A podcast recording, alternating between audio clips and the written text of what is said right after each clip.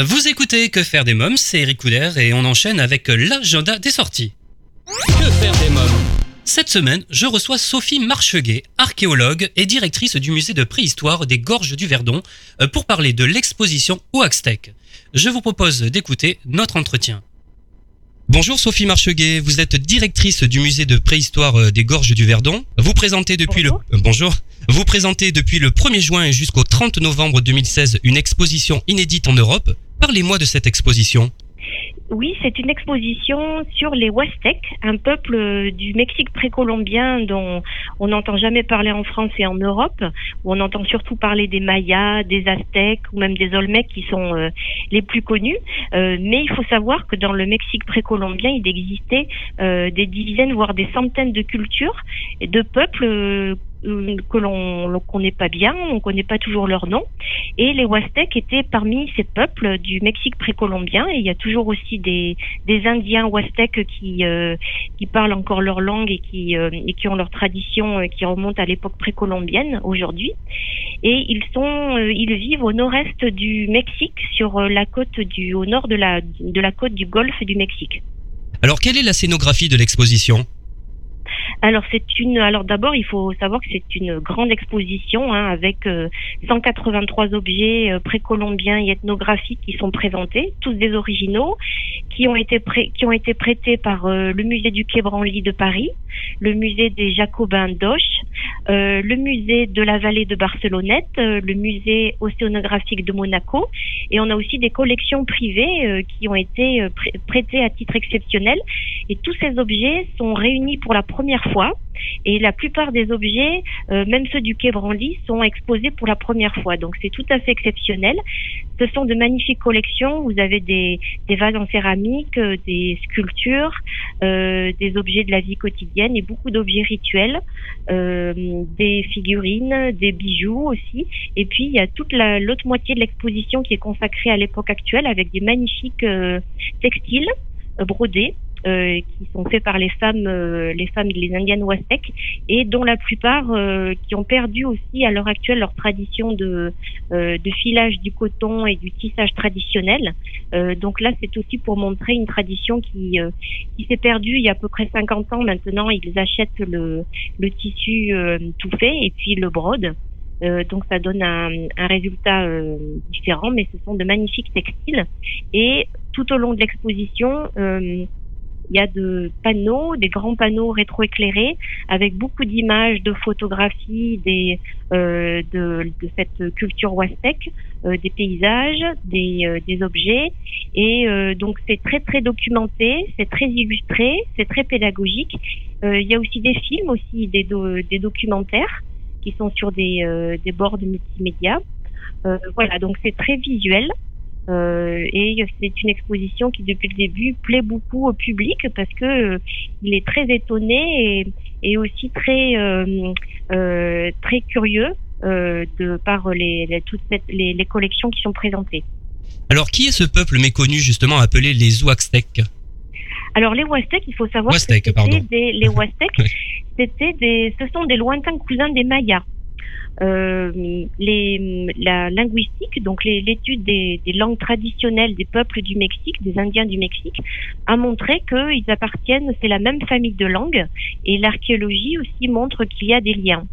Et en fait, c'est euh, c'est un, ils se sont, euh, il y a à peu près euh, euh, plus de 3000 ans, même même 4000 ans, euh, cette population avec les ancêtres des Mayas et les ancêtres des Huastèques, ils vivaient sur la côte du Golfe et puis il y a eu un moment où ces populations se sont séparées. Euh, elles ont été aussi séparées par d'autres migrations de populations qui sont arrivées sur le Golfe du Mexique. Et euh, il y a une partie de cette population qui est, à, qui est restée au sud-est du Mexique, qui a fondé la culture maya. Et il y a une autre partie de la population qui est restée au nord et qui est devenue ensuite la culture Huastèque. Alors ce sont des, depuis le début, ce sont euh, parmi les premiers agriculteurs du Mexique. Donc ce sont des, sédentaires. Euh, Ils se sont installés euh, dans des petits villages, dans une région où la terre était très fertile. Il y avait beaucoup d'eau. C'est une région tropicale et ils ont pu développer l'agriculture très tôt. Il y a à peu près 2000 ans avant Jésus-Christ. Et ils font partie des cultures euh, de la Mésoamérique, donc l'Amérique moyenne. Ils font partie des cultures euh, d'agriculteurs euh, comme ont été les Mayas et les Aztèques. Alors pourquoi avoir choisi ce thème pour cette exposition? Euh, eh bien, en fait, c'est parce que euh, donc moi j'ai travaillé 11 ans au Mexique, euh, j'ai j'ai vécu là-bas et j'ai travaillé en particulier sur cette culture. Et quand je suis revenue en France et sachant qu'il y avait des collections dans les musées français euh, qui n'étaient pas valorisées, qui n'étaient pas montrées au public, et voyant, bon, il y a quand même des très belles découvertes hein, qui sont faites, des recherches très intéressantes. Et je me suis dit que bon, un jour, j'avais vraiment envie de, de, monter une exposition euh, pour montrer ces collections, pour euh, euh, parler d'une culture euh, dont on ne parle jamais et qui est pourtant très très intéressante, très étonnante. Et euh, voilà, donc c'était aussi voilà cet intérêt de faire connaître au public une culture dont on ne parle jamais avec de très belles collections. Alors, nous disait il y a quelques secondes que vous avez vécu 10 ans au Mexique. Quels souvenirs en gardez-vous?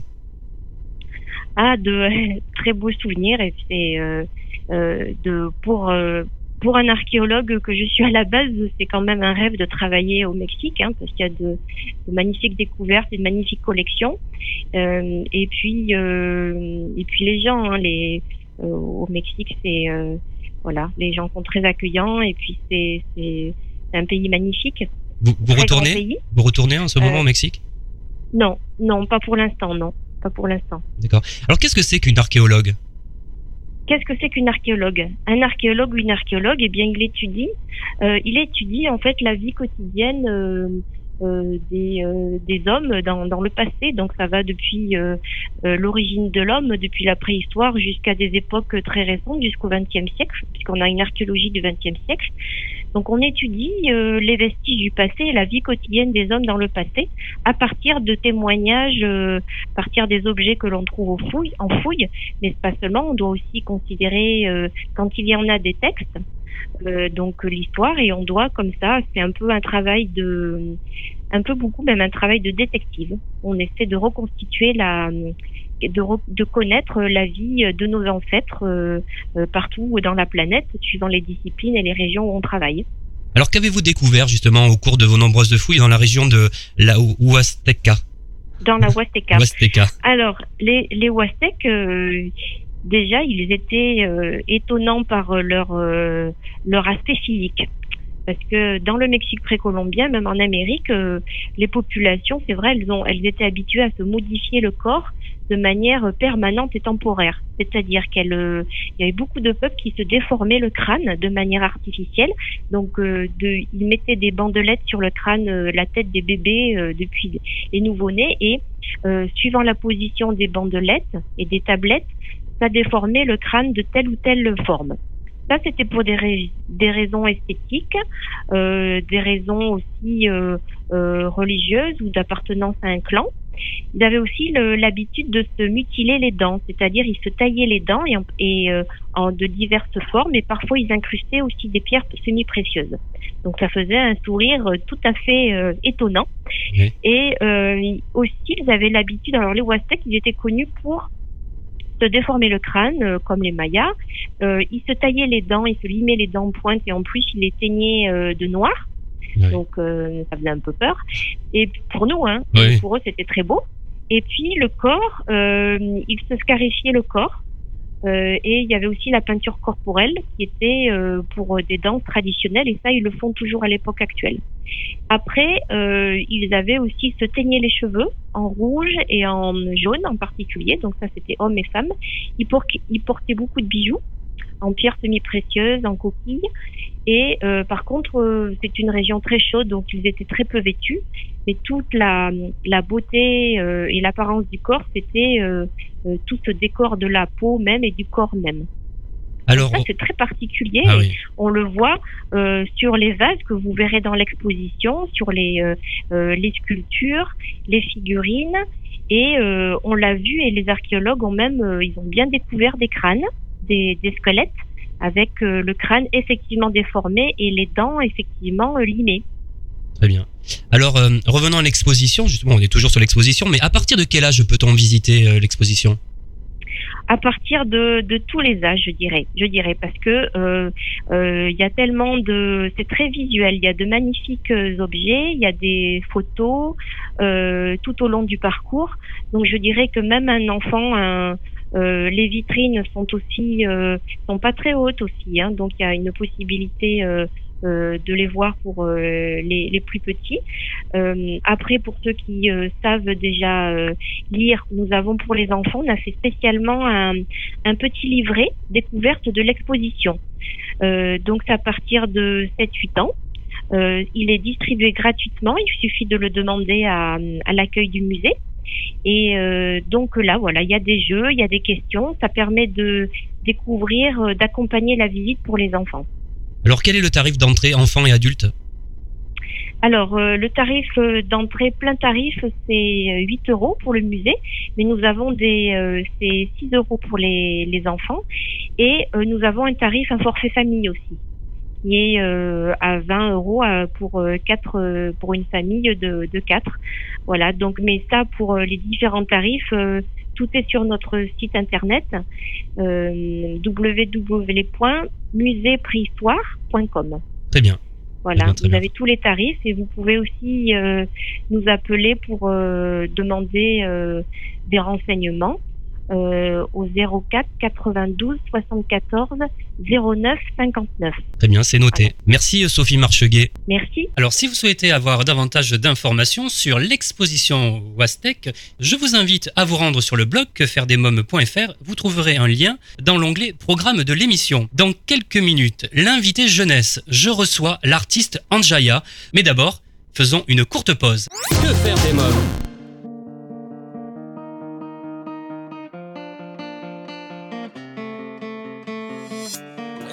Leaves turn brown, I watched it burn across the sun and above the clouds. The sirens clear, I'm ready to fall and find a lover that was meant for me.